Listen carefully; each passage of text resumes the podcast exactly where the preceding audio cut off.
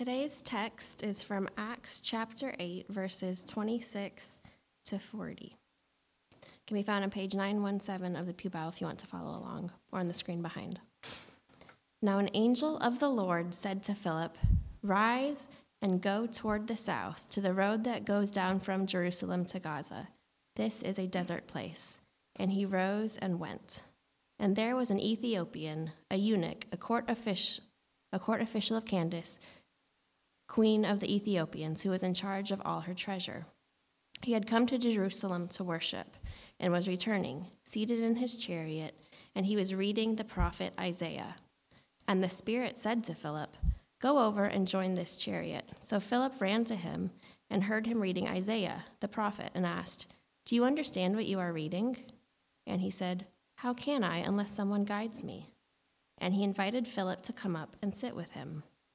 Now, the passage of the scripture that he was reading was this Like a sheep, he was led to the slaughter, and like a lamb before its shearer is silent, so he opens not his mouth. In his humiliation, justice was denied him.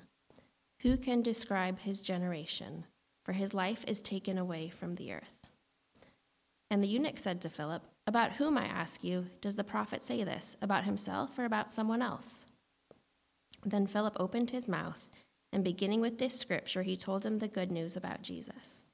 And as they were going along the road, they came to some water, and the eunuch said, See, here is water. What prevents me from being baptized? And he commanded the chariot to stop, and they both went down into the water, Philip and the eunuch, and he baptized him. And when they came up out of the water, the Spirit of the Lord carried Philip away, and the eunuch saw him no more, and went on his way rejoicing. But Philip found himself at Azotus, and as he passed through, he preached the gospel to all the towns until he came to Caesarea. This is the word of the Lord. Thanks be to God.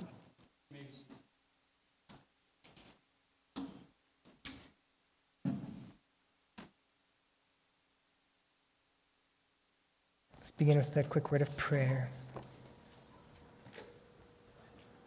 Father, as we approach your word, which is a living word, which is fire and power and comfort,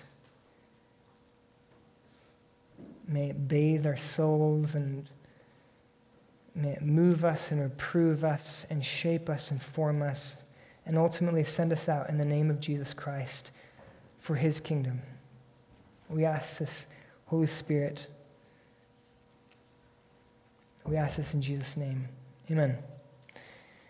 I don't think I've told this story. i have been at Vine Street long enough I'm a little bit worried I'm going to start repeating myself soon, but I don't think I've told the story. But when I was in college ministry, there was an Indian uh, student named Adi who uh, grew up in India, moved to America when he was in, I think, eighth grade or ninth grade.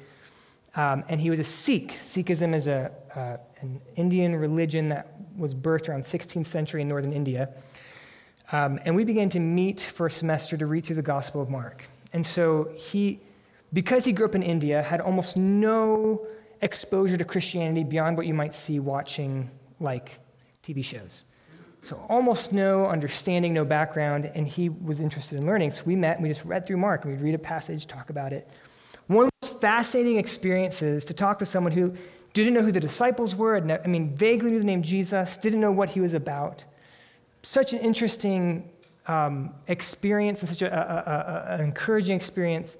But I remember at one point we were meeting, and again, I was just going over the gospel, which is, you know, God sent his son to, to come and bear the sins of the world and die for us that we might know him, and there's forgiveness in his name. And, his, and, and like a light bulb went on. He said, Oh, this is why Christians tell others about Jesus.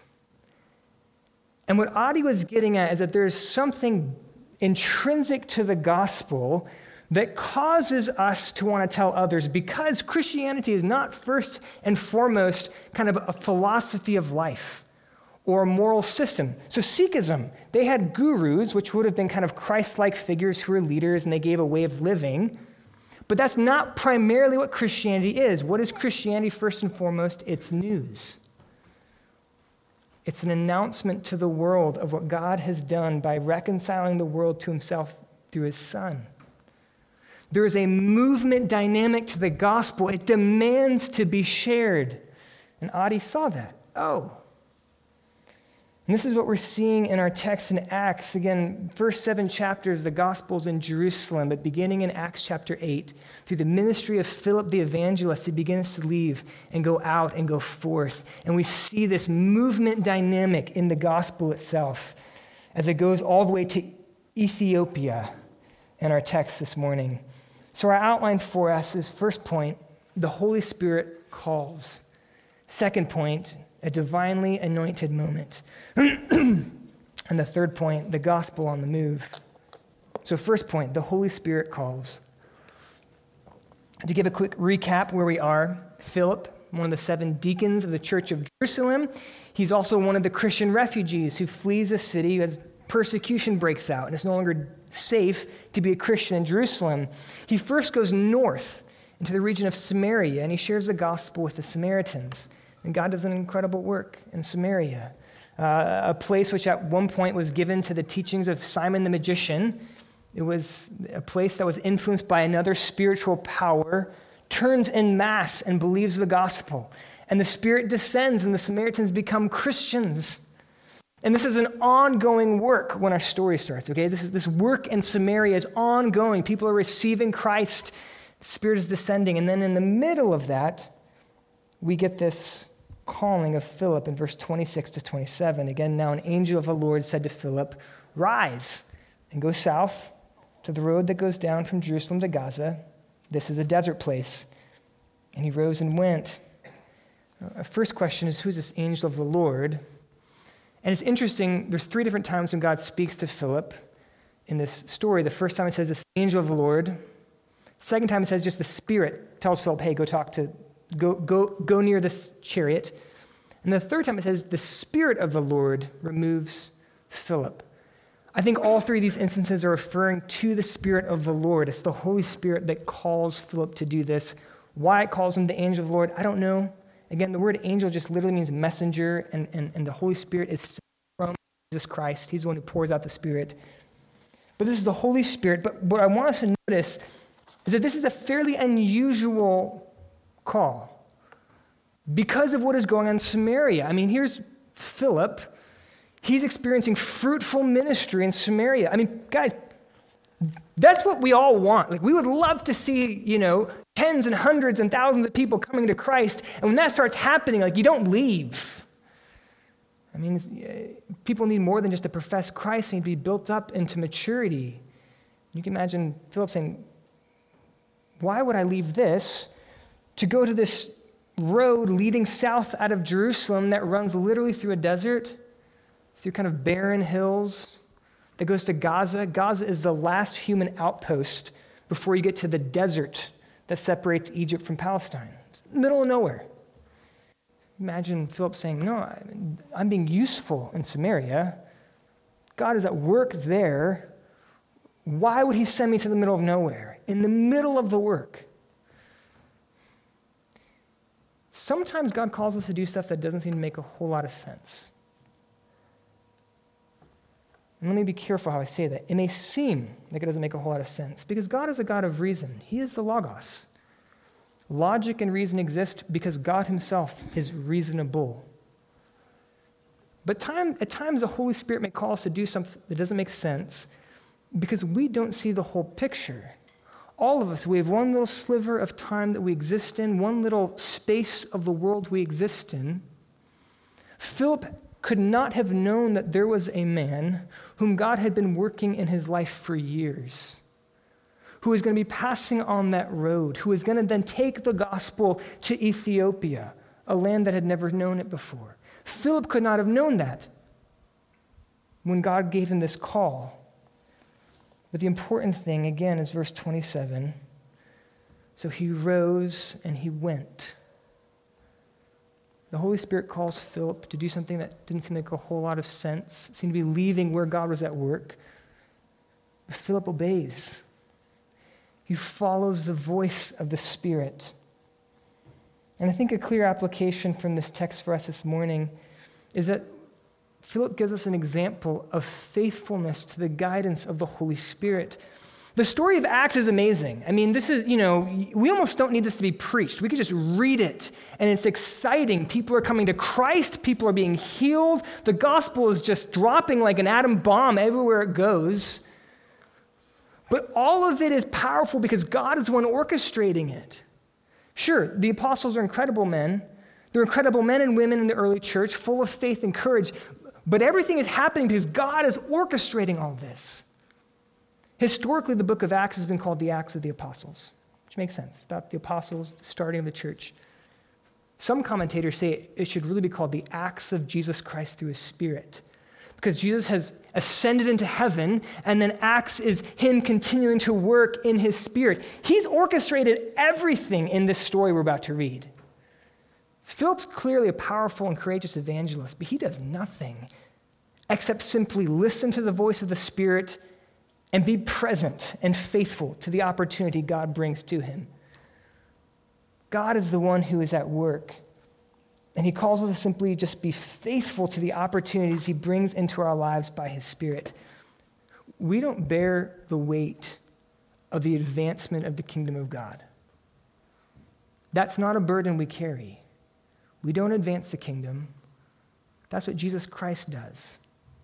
All we're called to do is be faithful with the opportunities that He brings into our lives. But that doesn't mean that we're sitting around passively, okay, God, when are you going to bring an opportunity? How do we know when the Spirit is directing us? How do we hear the voice of the Spirit? Well, through prayer. When we pray, that is how we access the Spirit of Jesus Christ. That is how the Spirit comes to be central to what we're doing so that then He can send us out. Now, now some of us may be a little uncomfortable. Be like, Mike, you're sounding like a Pentecostal here, talking about the Holy Spirit and following His voice and doing what He says. We're Bible people. There is no contradiction between following the voice of the Spirit and submitting ourselves completely to the trustworthy word of Scripture. The two go together, hand in glove. The Bible could not have told Philip, go to this road going south to Gaza. It, you can search. If you had a PDF version of the Bible, you could search those words. They will not show up in the scriptures. The Spirit had to tell Philip, go to this road, and Philip had to be listening. What the scripture did tell Philip was what to say when he got there. It gave him the, the scripture gives the content of the gospel that we share, but the Spirit is one who directs us. And again, when we read Acts 2 42 to 47, it's describing that early church as ones who are devoting themselves to prayer. That's not like, a, oh, that's a one time thing. That's describing the church. Philip is one who would have been devoting himself to prayer, so when the Spirit came and spoke to him, he was listening. He could hear the voice of the Spirit. As Paul Miller writes, he's a Presbyterian minister, he makes a very interesting observation. He says, Paul never mentions the quote unquote gift of, gift of prayer, end quote. Why? Because there's no gift of breathing. And Paul sometimes mentions the gifts of the Spirit preaching, teaching, mercy, administration. Even evangelism is a gift, which is why all of us are like, well, that's not my gift. Never says that about prayer. Because prayer is our breath as Christians. It's how we access the Spirit of Jesus that we might walk in his ways. How can we be a church that makes prayer the heartbeat of everything we do? And what a coincidence, we have a prayer meeting tonight. I never time it like this. It's just, you know, God is provident. If you're not in the habit of coming to our prayer meetings, you know, don't, don't feel guilty. It's not my goal. But come. Perhaps the Lord Jesus Christ Himself is beckoning you to come and experience His presence, to engage in the work that He is doing. But as Philip listens to the Spirit, as he's faithful to the opportunities that the Spirit brings along, he steps into what can only be called a divinely anointed moment. And this brings us to our second point a divinely anointed moment. Follow along as I read verses 27 to 35. And he rose from Gaza and went. I'm sorry, and he rose and went. And there was an Ethiopian, a eunuch, a court official of Candace, queen of the Ethiopians, who was in charge of all her treasure. He had come to Jerusalem to worship and was returning, seated in his chariot, and he was reading the prophet Isaiah. And the Spirit said to Philip, Go over and join this chariot. So Philip ran to him and heard him reading Isaiah, the prophet. And he asked, Do you understand what you are reading? And he said, Well, how can I, unless someone guides me? And he invited Philip to come up and sit with him. Now, the passage of the scripture that he was reading was this Like a sheep, he was led to the slaughter, and like a lamb before its shearer is silent, so he opens not his mouth. In his humiliation, justice was denied him. Who can describe his generation? For his life is taken away from the earth. And the eunuch said to Philip, About whom, I ask you, does the prophet say this? About himself or about someone else? And then Philip opened his mouth, and beginning with this scripture, he told him the good news about Jesus Christ. So Philip meets, we, we're introduced to an Ethiopian uh, this man would have been not from what is modern day Ethiopia, but from the ancient kingdom of Cush. If you read the Old Testament, it's a reference at times the kingdom of Cush. It's actually the people group that's right below Egypt and with modern day Sudan, very ancient kingdom. And it says he was a eunuch. Uh, would have been fairly common for court officials to be eunuchs, but he was the treasurer of the queen herself. He was an important man, had a lot of responsibility, but very influential. And what's important is it tells us that he's returning from Jerusalem, not having gone there on a kind of royal trip, but he'd gone there to worship. And not only that, but he owns a scroll of Isaiah back in the day when the vast majority of people did not own books or scrolls. And the idea is he's very likely a, a, a Jewish proselyte, which would have been a, a, convert to Judaism. And he had gone to Jerusalem probably for one of the religious festivals um, that Jews would oftentimes go to the city for and he's on his way back. And again, when you read the story, we just see God's fingerprints all over it. We see his provision and his work all over this story. Okay, first, when he tells Philip, go up to the chariot, like, what if the eunuch had been sleeping? You know, I mean, the trip from Jerusalem to Ethiopia, I don't know how long it would have taken weeks. You're in a chariot. It's not like there's movies to watch. What do you do? If he'd been sleeping, and then, you know, what would, have, what would Philip have done? But no, he's not, he's not sleeping, he's reading. And at the time, they would read out loud. This is interesting. When so few people read, I mean, like less than 1% of the population was literate, when you learned how to read, you learned how to read out loud. It helps with remembering what you're reading, but also, I think part of it is because if you're one of those few special who can read, well, then you're going to read for the benefit of everyone who can hear. So he's reading out loud. And Philip's running along, and, and, of all the things he's reading, he's reading the Bible. He wasn't reading, like, you know, I don't know, some ancient pagan whatever, Cicero. He's reading the Bible. And then, of all the places in the Bible, he's reading Isaiah 53, which is like in the Old Testament, one of the most obvious passages about Jesus. Again, imagine if he ran up and he was reading from like one of the genealogies in, in Deuteronomy. It's like, so and so begat so and so and lived 50 years and died, and so and so begat so and so. It's like, how do you bridge, you know, from that point to the gospel? Like, well, everyone dies, am I right? Do you know where you're going when you die? God's fingerprints are all over this. All Philip has to do is show up. Do you understand what you're reading?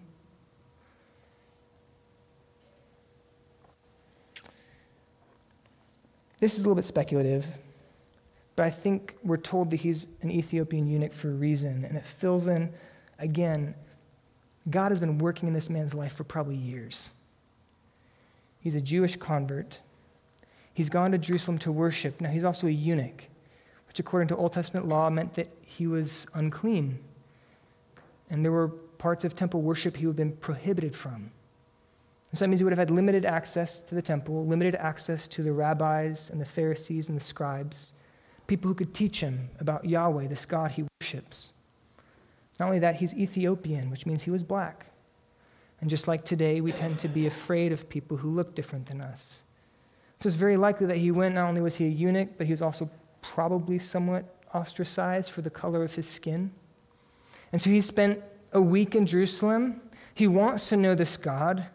He wants to worship Yahweh, but no one will tell him about Yahweh. I think that's the whole point of the question when Philip asks, Do you understand what you're reading? He says, How can I? Unless someone guides me. He spent how long in like the center of Judaism, but no one will tell him, What does this mean? No one will teach him. Again, God has been preparing the Ethiopian for this moment for years. And when Philip comes running up next to his chariot and asks him that question, it says the Ethiopian invites him into the chariot. That's not the best translation. It's really that he, he begs. He begs Philip. Uh, in Luke 8, there's a story of Jairus, the synagogue ruler whose daughter is dying. And Jairus comes to Jesus and he invites him to come and heal his daughter. It's the same word. He begged Jesus, heal my daughter. The Ethiopian begs Philip, if you know what this means, tell me who this is about. Tell me, please. Again, we're not reading the evangelistic brilliance of Philip. We're reading about the sovereign work of God who had been preparing the Ethiopian for years for this moment, and all Philip did was show up and be faithful to what God had been preparing. Uh, Jesus tells us in the Gospels that the harvest is plentiful. Now, there are many who have absolutely no interest in God or Jesus Christ. But Jesus states without qualification that the harvest is plentiful, that there are men and women like this Ethiopian who are crying out to know who God is. Is there someone in your neighborhood where you live, or who works with you, or who's even in your own family, who is like this Ethiopian, who is crying out to know who Christ is, who God is? Let me ask this question differently. What if you could know for certain that there is someone in your neighborhood who is crying out to know who God was, that there's someone at your workplace who's desperately wanted to know? What if you could know that?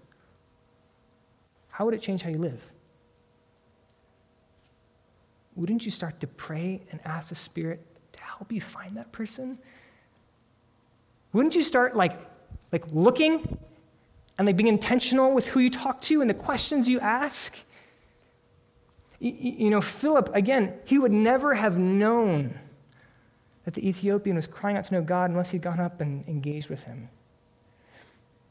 And in my experience, you can find out pretty quickly whether someone has any interest in talking about God.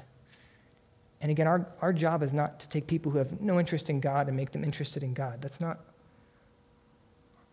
Our job is simply to be faithful to where the Spirit is actually working is there someone whom God has been working in their lives for years? And God has a divine, divinely anointed moment for you this week. Is there someone that you're going to run into this week whom God's been preparing if you will just be listening to the Spirit? And if so, are you ready for that moment? When I lived in Washington, D.C., I worked at a, a nonprofit, it was a secular nonprofit most of my coworkers are non Christians. I only had one Christian coworker who introduced me to my wife. Appreciate her. But everyone else, I mean, just, you know, it's a normal secular workplace. And they had a lunchroom there. And I was eating lunch there one day, and I was reading a book by Kevin DeYoung called The Good News We Almost Forgot, is kind of like a meditation on some old catechisms, like the Heidelberg Catechism. So I'm reading it. A coworker comes up to me um, who I didn't know very well, but I knew he wasn't a Christian, and he's just a real, he's a real friendly guy, like to talk about ideas. And he sees me reading, he's like, Oh, what are you reading? And I wasn't ready. I'll be frank with you, at that season of my life, I hadn't shared the gospel with someone in years.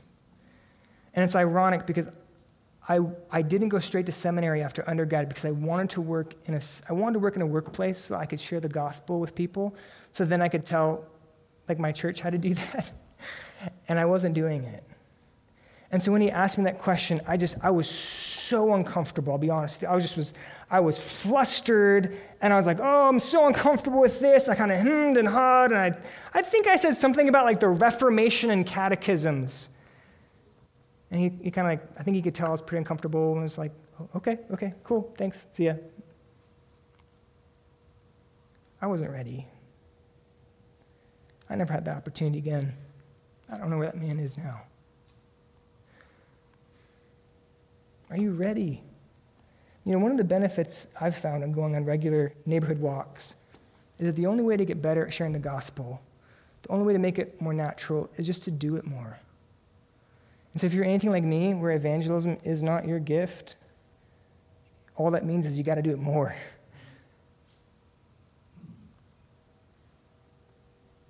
Are you ready for this week? The Spirit may bring you across someone who's crying out for God. Are you praying? Are you awake? It's exciting to think where the Spirit could take you this week, what adventures He could lead you on, what kind of eternal fruit He could bring.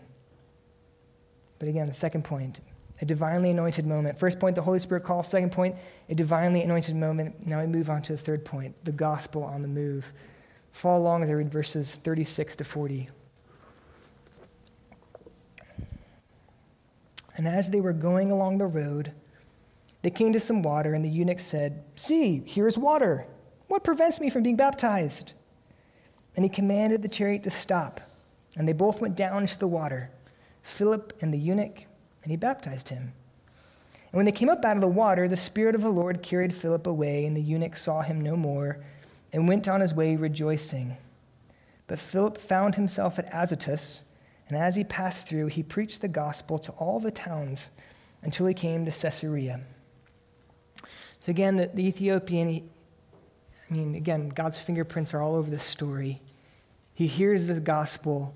He responds immediately, it would seem. It's such an obvious and true and deep conversion that Philip is willing to baptize him brother in Christ. And then here's what's important for us is that the Ethiopian, once he's professed Jesus and been baptized, he doesn't then go back to Jerusalem where the apostles are. Instead, it says he goes on his way rejoicing. In other words, he goes back to his home rejoicing. Again, what we're seeing in all of Acts 8 is that the gospel is leaving Jerusalem and it's going to the ends of the earth. The gospel is on the move. The title of our Acts series is From Jerusalem to Acts The Gospel on the Move. And again, there, there's an inherent movement dynamic to the gospel because it is news, it is an announcement. What do you do with an announcement? You, you tell people the announcement. And so there's something built into the gospel that it must move. And if it's not moving, it stagnates. Uh, think about like this. So Marco found this old video a couple weeks ago of when she first told me that she was pregnant with Caleb, our oldest. And so she like hid the phone. This, don't ever do this. This is not cool, okay? Like there's laws against this, okay? She like hid the phone in our kitchen so she could film my reaction when she told me. And it was like nighttime, which is not my best time. I wish I could say this was a long time ago, but it was only six years ago. And, uh, and I come home and, um, and she's like had like it, she had this box that she'd like wrapped up and like it was the news was in there that hey, I'm pregnant. And she's like, hey Mike, and I'm like, hi. She's like, go look in that box. I'm like, why? She's like, no, go look in it. Why? And I'm just I'm being I'm being a just being a turd. Just be honest. And, uh, and finally, I, I, I, see it, and, and then immediately I change. I'm so excited about the news that she's pregnant. So excited. Woke up the next morning, we're still so excited. Uh, imagine that Morica woke up every morning and turned to me and said, Mike, I'm pregnant. I'm guessing probably for the nine months, it's, it still may remain pretty exciting. But imagine 10 years on, she's waking up every morning and saying, Mike, nine years ago I was pregnant. And we don't tell anyone else. It's like after a while, it's like, thank you, Marco. I know. I know. This is not the perfect analogy, but that's similar to the gospel, and the gospel is also an announcement. And it's the most powerful, life giving announcement there is that God loved us enough to come to us and take our sin upon himself so we could have eternal life. But if we just sit around telling that to each other, after a while, it's going to be like, yeah, I know. I know.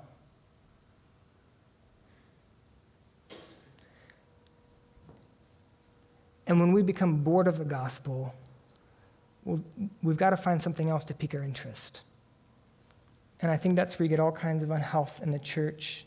People who give themselves to theological controversies or political controversies or who just run after the latest Christian fad, the newest thing. I mean, there's a reason why church plants grow fast, mainly by attracting disillusioned Christians.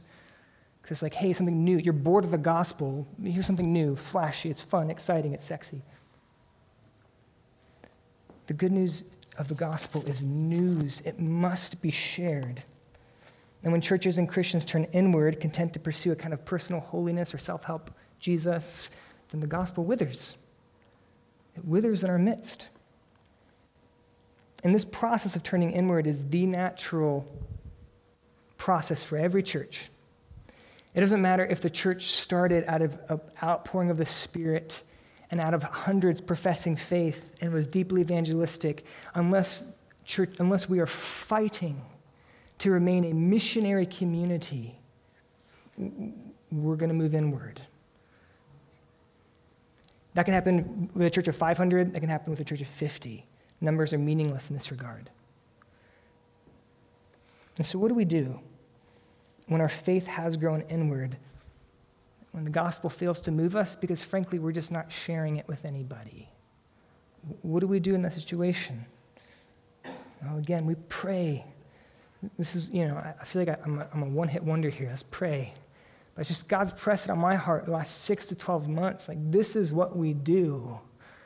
We, we seek God's face that He might renew us and pour out His Spirit. And the reason why I'm so excited to pray together is because I believe when we pray that prayer, God renew us, it's a prayer we can pray with hope, knowing that God will, in fact, move mountains. Why? Because the gospel is actually moving. Jesus is not dependent on this group to to, to make his, like, it's not like we pray to make the gospel move or we pray to advance the kingdom. The gospel's moving and extending and advancing all throughout the world. Jesus Christ is at work by his spirit in this neighborhood, in your neighborhood. We pray to, so that we might keep up with the movement of the spirit. We pray this so that we don't miss out on what Jesus is doing.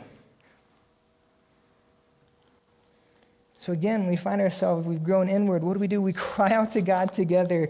We pray to Him because the gospel has always been and always will be the power of salvation for anyone who believes.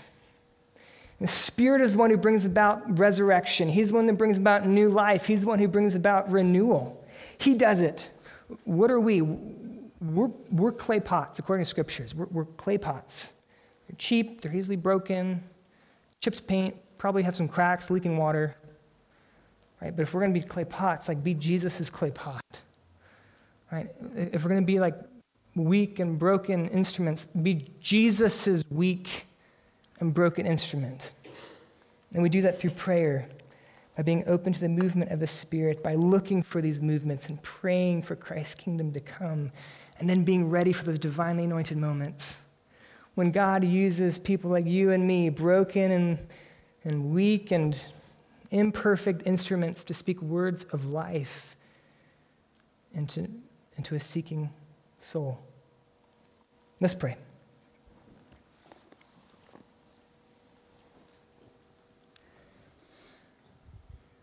Jesus, we ask that you give us, Lord, show us even what to pray for. We ask first and foremost that you'll pour out your spirit, that we might be full of you. That every day we'll wake up and we'll be renewed in the spirit of Jesus Christ. We pray that as we go throughout our weeks, all of us whom you've, you've already established our footsteps before us, you know what's going to happen. Lord, may you put in our place divinely anointed moments when you might use people like us to share the good news we've been given. And oh, may we be awake. May we have courage because we confess we're oftentimes so scared. We forget, we go distracted, we go discouraged. Please, Spirit, you must fill us. For we want to follow our Lord, we want to walk with him. Please make us a people that do so. I pray this in the name of Jesus. Amen.